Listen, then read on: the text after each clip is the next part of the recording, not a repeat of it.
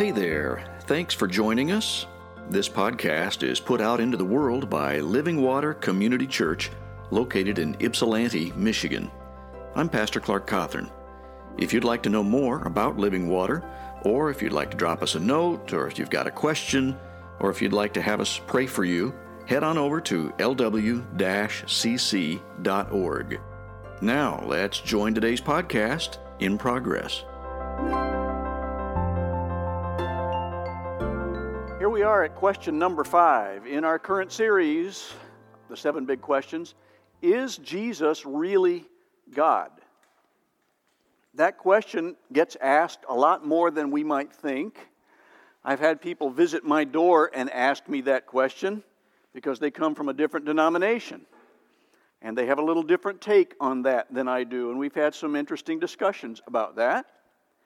Uh, it's a valid question, like all these questions. It's one that we should look at, and for those of us who do believe that He is God, we should know why. We should be able to defend that and to have a ready answer for those who might ask us about that.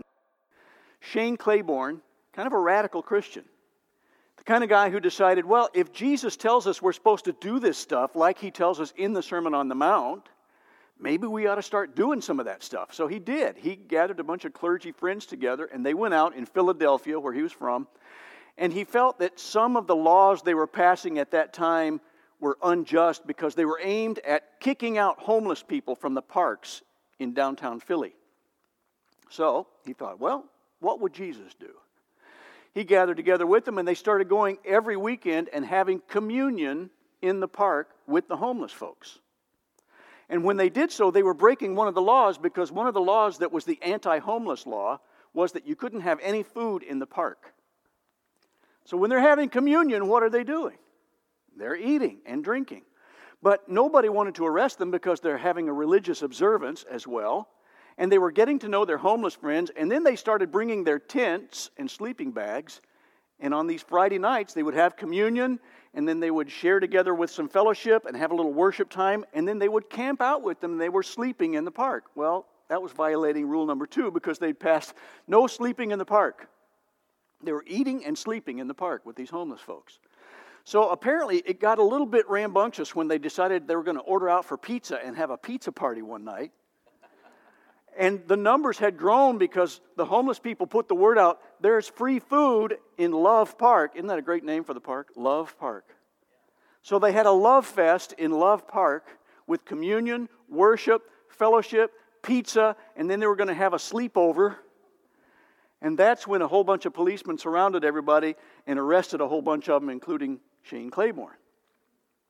However, when Shane Claiborne showed up for the hearing in front of a judge, Shane wore a t-shirt that said, Jesus was homeless. And the judge looked over all of the paperwork, he looked at Shane, and he readily admitted publicly, I didn't realize that Jesus was homeless. And then he said, let me remind the court that if it weren't for people who broke unjust laws, we wouldn't have the freedom we have today. That's the story of this country, from the Boston Tea Party to the Civil Rights Movement. These people, those who are standing before him, are not criminals. They're freedom fighters. I find them all not guilty on every charge. Who was Shane Claiborne to these homeless folks? He was nobody when he first started showing up and just having communion with them. They didn't know him from Adam. But he became somebody special. Why? Because he got down into their world. He did life with them for a while. He represented something that they hadn't seen before, because somebody was willing to advocate for them when they couldn't speak up for themselves. And he bought their freedom. Does that sound familiar?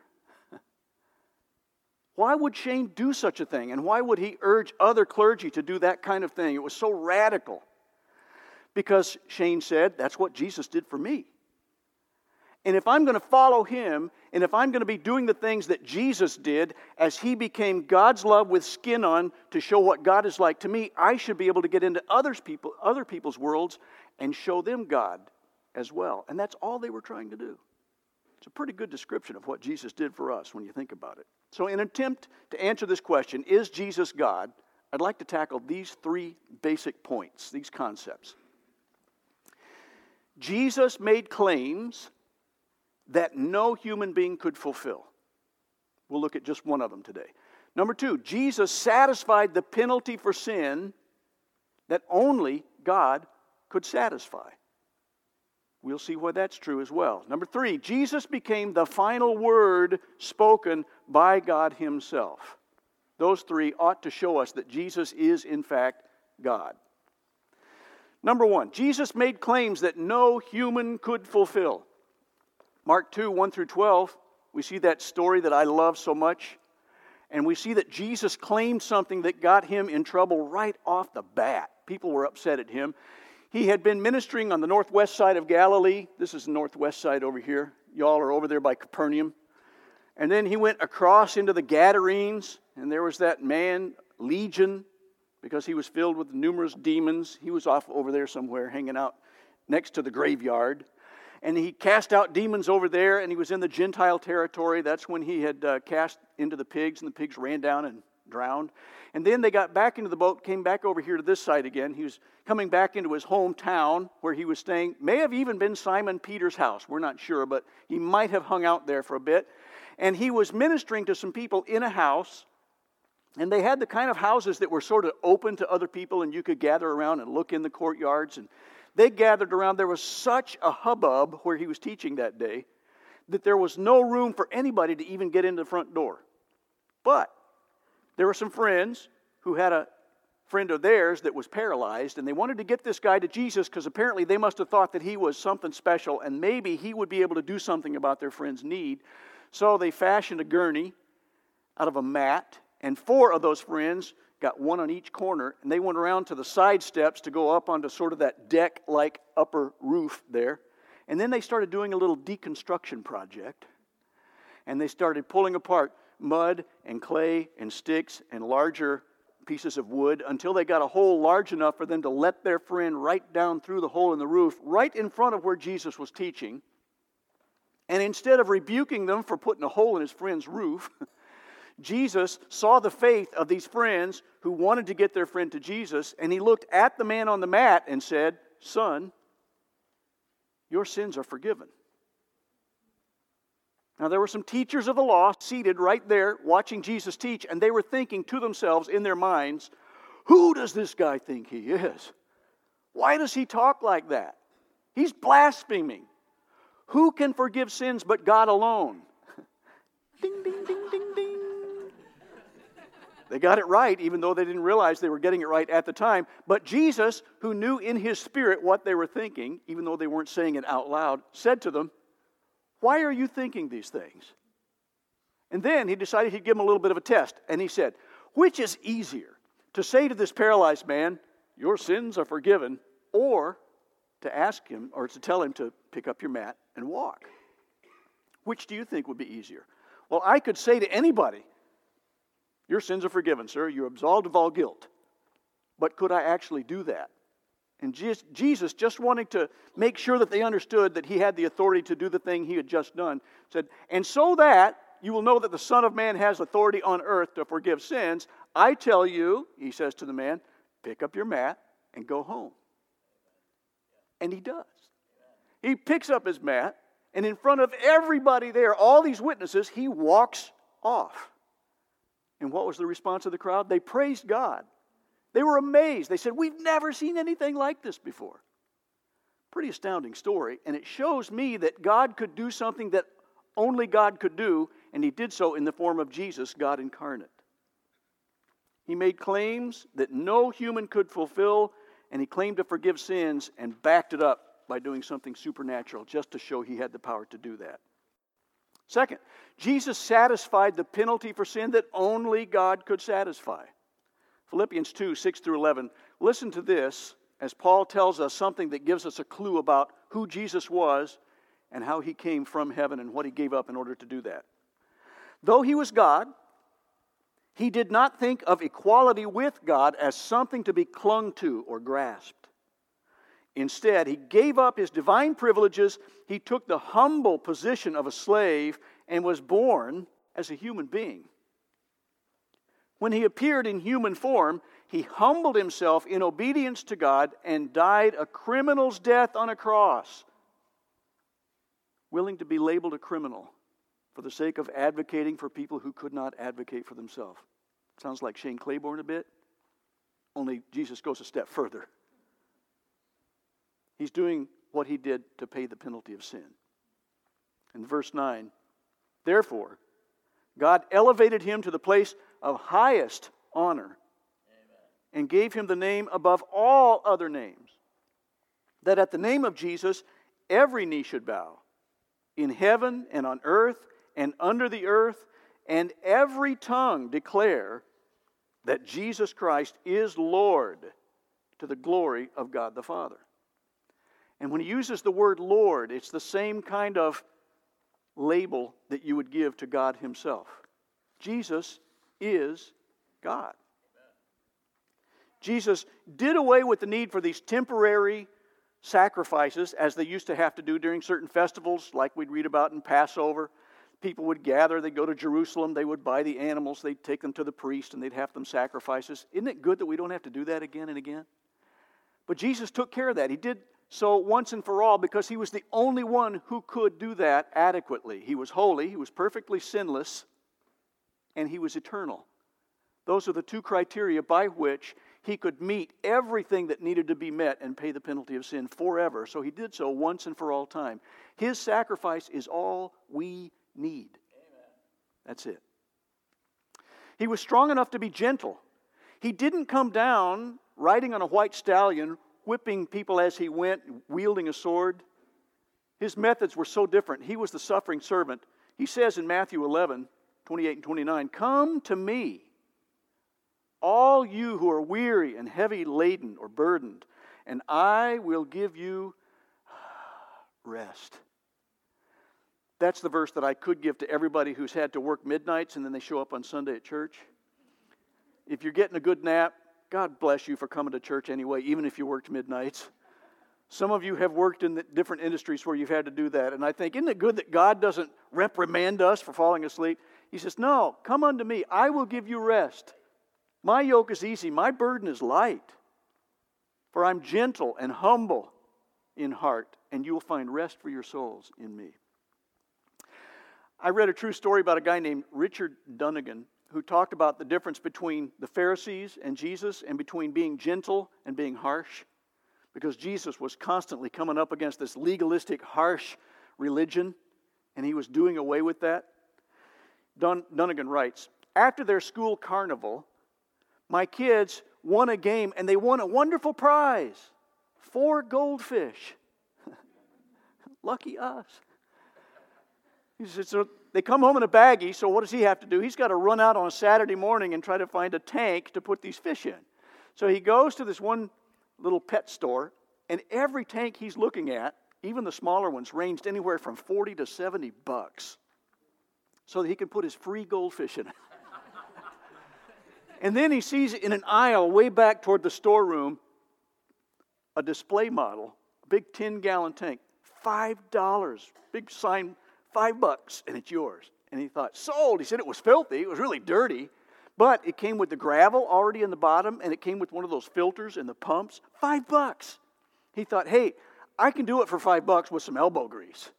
And so he says, once I got the goldfish in there in their new little home, they looked so happy and they looked so cute.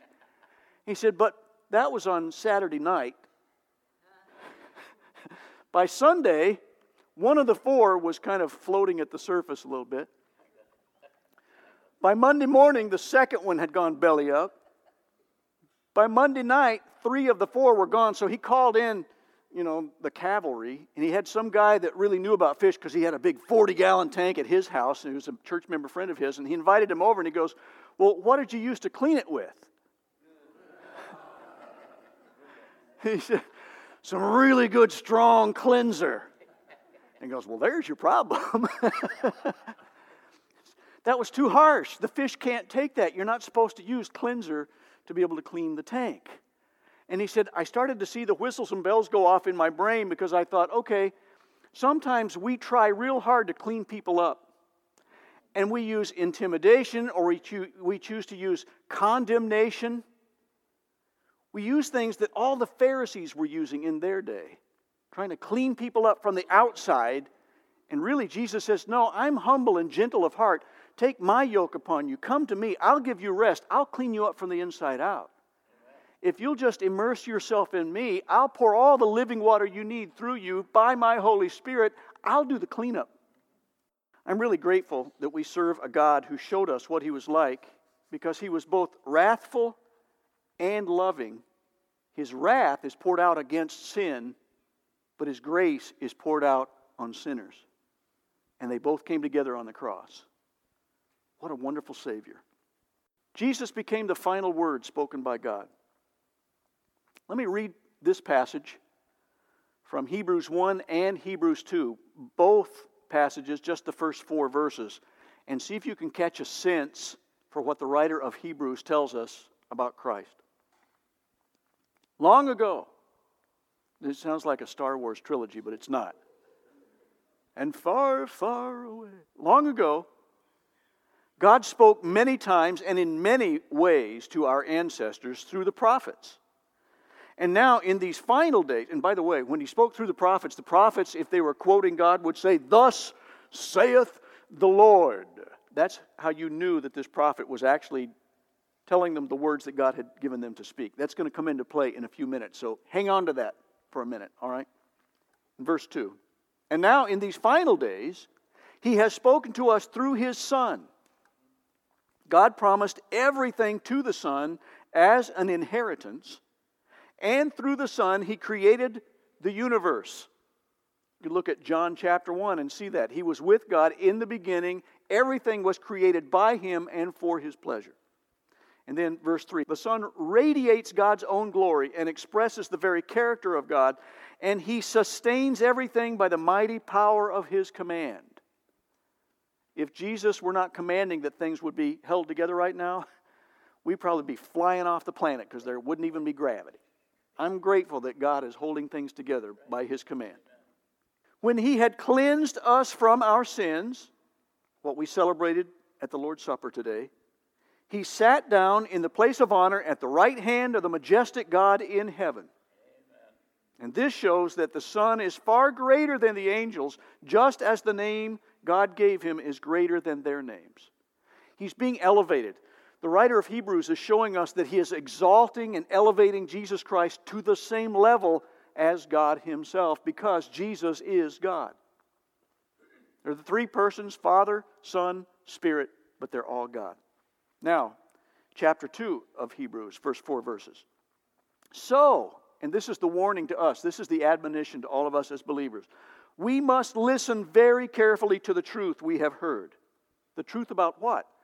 The truth about Christ's identity, the truth about the gospel, and why he came to live a perfect life, die the death of a criminal, was buried, in the tomb for three days, rose again.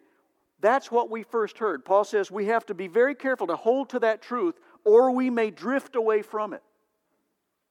For the message God delivered through the angels has always stood firm, and every violation of the law and every act of disobedience was punished.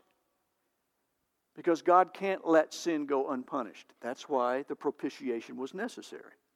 So what makes us think we can escape if we ignore this great salvation that was first announced by the Lord Jesus himself and then delivered to us by those who heard him speak, meaning eyewitnesses.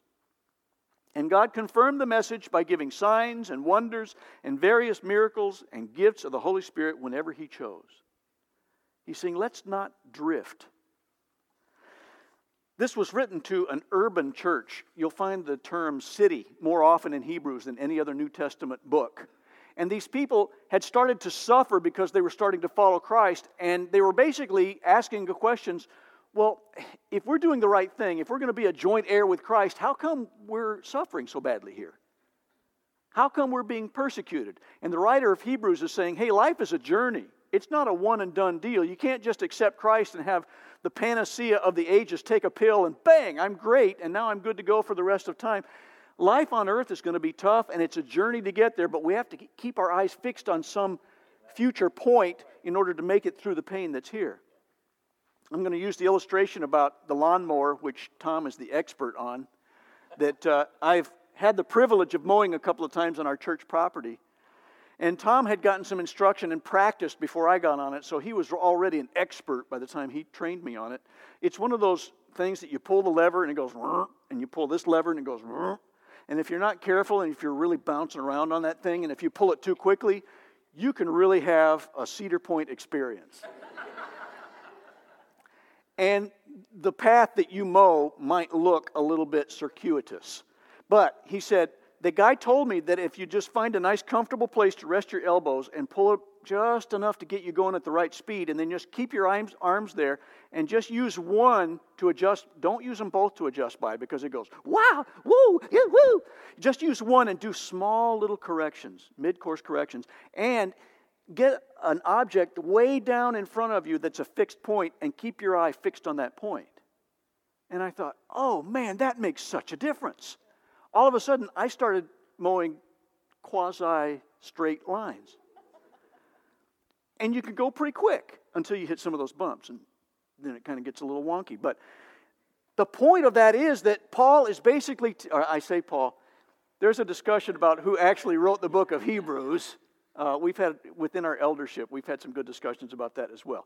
We're not sure specifically who wrote the book of Hebrews, but we do know who it was written to, and we know it was inspired by God, and that's good enough. So we're going to go with that.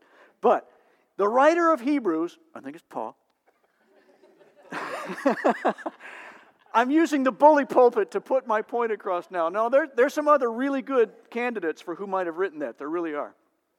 He's saying we need to get a fixed point, and that fixed point is Jesus Christ. Otherwise, we'll drift.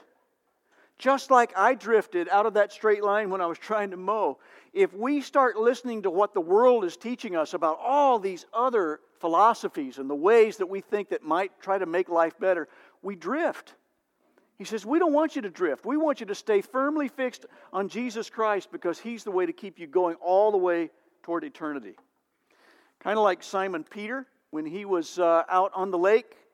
He was not mowing. He was actually just trying to row his way across to the other side of the Sea of Galilee. And the disciples got a little bit uh, wigged out, because one of them turned around and said, uh, I think something's coming toward us.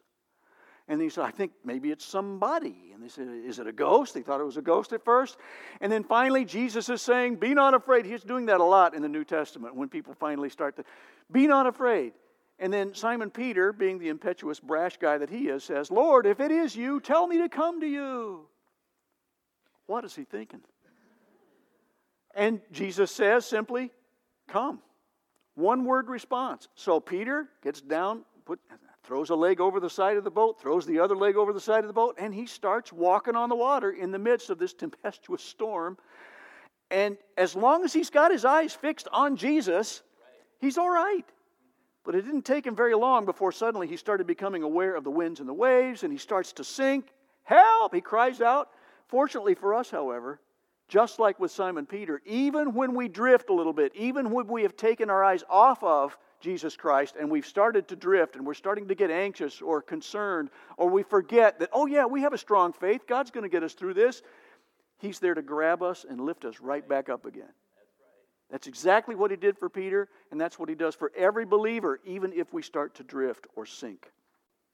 The crowd in Capernaum, what was their response after Jesus had told that man, pick up your mat and go home? They praised God, because they'd never seen anything quite like that. When Simon Peter got back in the boat with Jesus' help, all of a sudden the winds and the waves died down, and you know what their response was, the disciples? Wow, certainly He is the Son of God. Amen. They saw with their own eyes, and the Bible tells us as well that there are many, many more miracles that could have been written about, but it would take entire libraries to be able to fill up all the books it would take. Instead, those that were provided for us in this inspired word that we have as the Bible were there so that we can believe in Jesus' name, and by believing we can have life in His name. So there's enough there for us to have adequate evidence, eyewitness evidence that Jesus is God. God reveals spiritual truth to us and we can't get there by reason alone. Don't you wish that he could have given us some sort of a, a translator so that we could understand him better? Because God some, sometimes feels like almost he's speaking a foreign language, and it's hard for us to understand. I told this story a long time ago. Uh, we had the wood stove in our basement back when we lived in a different house. And uh, we used to try to heat our home in the winter through some of that. Fortunately, at the time we got the squirrel in there, we were not burning a fire. But a squirrel got through because the little screen thing must have come off the top and uh, of that vent. And so a squirrel got in there and must have had a real highfalutin ride down there. It would have been like Cedar Point for squirrels, because it took a couple of bins before it finally actually got down into the stove itself. And our kids are the ones who told me, "Dad, I think we've got something in our wood stove." I'm thinking, "Oh, yeah, right, sure, it's probably just the wind." And I get down there and I go, "Oh, well, sure enough. Yep, there's a squirrel in there." But what it didn't know was that I was trying to help it out. If it had known that, maybe it would have cooperated more. But it thought that I was some sort of a fierce presence because I was so much bigger than it was, and so it was just smashing itself around in there, hurting itself like a squirrel on espresso. But wouldn't it have been great if I would have been able to speak squirrel? If I knew squirrel language, if I could have climbed in there with it and said, "Hey, dude, what's up?" So, just so you'll know, this guy out there, I know he's a lot bigger than we are, but he's all right. He's with me. If you'll just cooperate and just walk into that little box he's holding out there, he's going to take you safely outside, and you get to crawl up that tree and go look for some more walnuts. So it's going to be okay. Just chill. Wouldn't it have been nice if we would have had that, if I'd had that ability? I didn't know how to speak squirrel. So all I could do was do everything I could to enter its world without scaring it completely off. But I wish it would have known that I was for it. I was not against it. It finally did crawl through the little hole in the cardboard box, and we slid another piece of cardboard over the hole, and I carried it gently out to the backyard, and it's free and happy and free at last. In fact, I think I heard it singing that on the way out into the yard. But here's the thing. Some people forget, or, or they just don't know that God is for us. He's not against us. And he sent us a translator. He sent us Jesus Christ, who spoke human. He was human. He was fully human and yet fully divine, so that we could understand what God was really like. And we can't get there completely by reason. Jesus Christ is the one who is telling all of his disciples that it's really because God reveals stuff to us that we can grasp it. He was out there near Caesarea Philippi. He was saying, "Who do people say that I am?" Some say son John the Baptist. Others say maybe Isaiah, maybe Jeremiah. Some say the prophets. He said, "Yeah, but who do you say that I am?" Peter says, "You're the Christ. You're the Son of the living God," which means that you are equal with God. He got that. And then Jesus says to Peter, "This was not revealed to you by flesh and blood, but by my Father in heaven." I'm grateful. I'm really grateful that God works really hard to reveal stuff to me, because, man, I can just be so thick at times. Sometimes I only speak the language of two by four. And I'm grateful that he is so gentle and humble that he will continue to whisper to me and show me through abundant evidence that he is the same as God. Jesus is the same as God. The disciples, as eyewitnesses, saw abundant evidence that Jesus was no ordinary man. People even pressed Jesus for an answer later in his ministry. And Jesus replied, he says, "I've already told you, and you don't believe me. The proof is the work I do in my Father's name." And then he says very clearly, he says, "I and my Father are one." There were still some who didn't quite grasp that, but Jesus just made it so clear. And then there's one more evidence, and I love this one. I mentioned to you before that be listening for this, because in the Old Testament, when a prophet would speak, what would they say? "Thus saith the Lord." That's right. They would say that with authority to let them know, this is not my words. These are the words given to me by God. I'm supposed to pass them along to you. I'm the intermediary. You know what Jesus said? "Verily, verily," or "truly, truly, I say unto you." Jesus never said, "Thus saith the Lord." Why? He was the Lord. Jesus is God. Jesus did not leave us the option of being just a good teacher. I love this quote. I'm going to end with it because I think it's great. C S Lewis, his famous quote from the little book, Mere Christianity. He says, "I'm trying here to prevent anyone saying the really foolish thing that people often say about him. I'm ready to accept Jesus as a great moral teacher, but I don't accept his claim to be God. This is the one thing we must not say," says C S Lewis. "A man who was merely a man and said that sort of thing, said the sort of things that Jesus said, would not be a great moral teacher. He would either be a lunatic on the level with the man who says he is a poached egg, or else he would be the devil of hell. You must make your choice. Either this man was and is the Son of God, or else a madman or something worse. You can shut him up for a fool, you can spit at him and kill him as a demon, or you can fall at his feet and call him Lord and God. But let us not come with any patronizing nonsense about his being a great human teacher. He has not left that option open to us. He did not intend to." The logic is there for us through C S Lewis. Liar, lunatic, or Lord. I choose to accept him as Lord because of the abundant evidence. And oh, I trust that you have too. Let's pray. Father, if it were left up to me to try to find my way to you, I'd never make it. But I'm grateful that Jesus was not just a prophet pointing the way so that we can know how to get to God. He was actually God getting to us. He was God coming down to our level, entering our world, translating from you what you needed us to know. And you're for us, you're not against us. And you desire what's best for us for eternity, which is why you poured out your wrath against sin and your grace upon sinners, all on the cross and all for our benefit. Oh, God, I pray that people will grasp that. Not because we can reason our way there, but only because you reveal it to us through your Holy Spirit. Holy Spirit, I beg you to please draw people to yourself so that they can be embraced by you and be changed from the inside out, because it's not about outward appearance.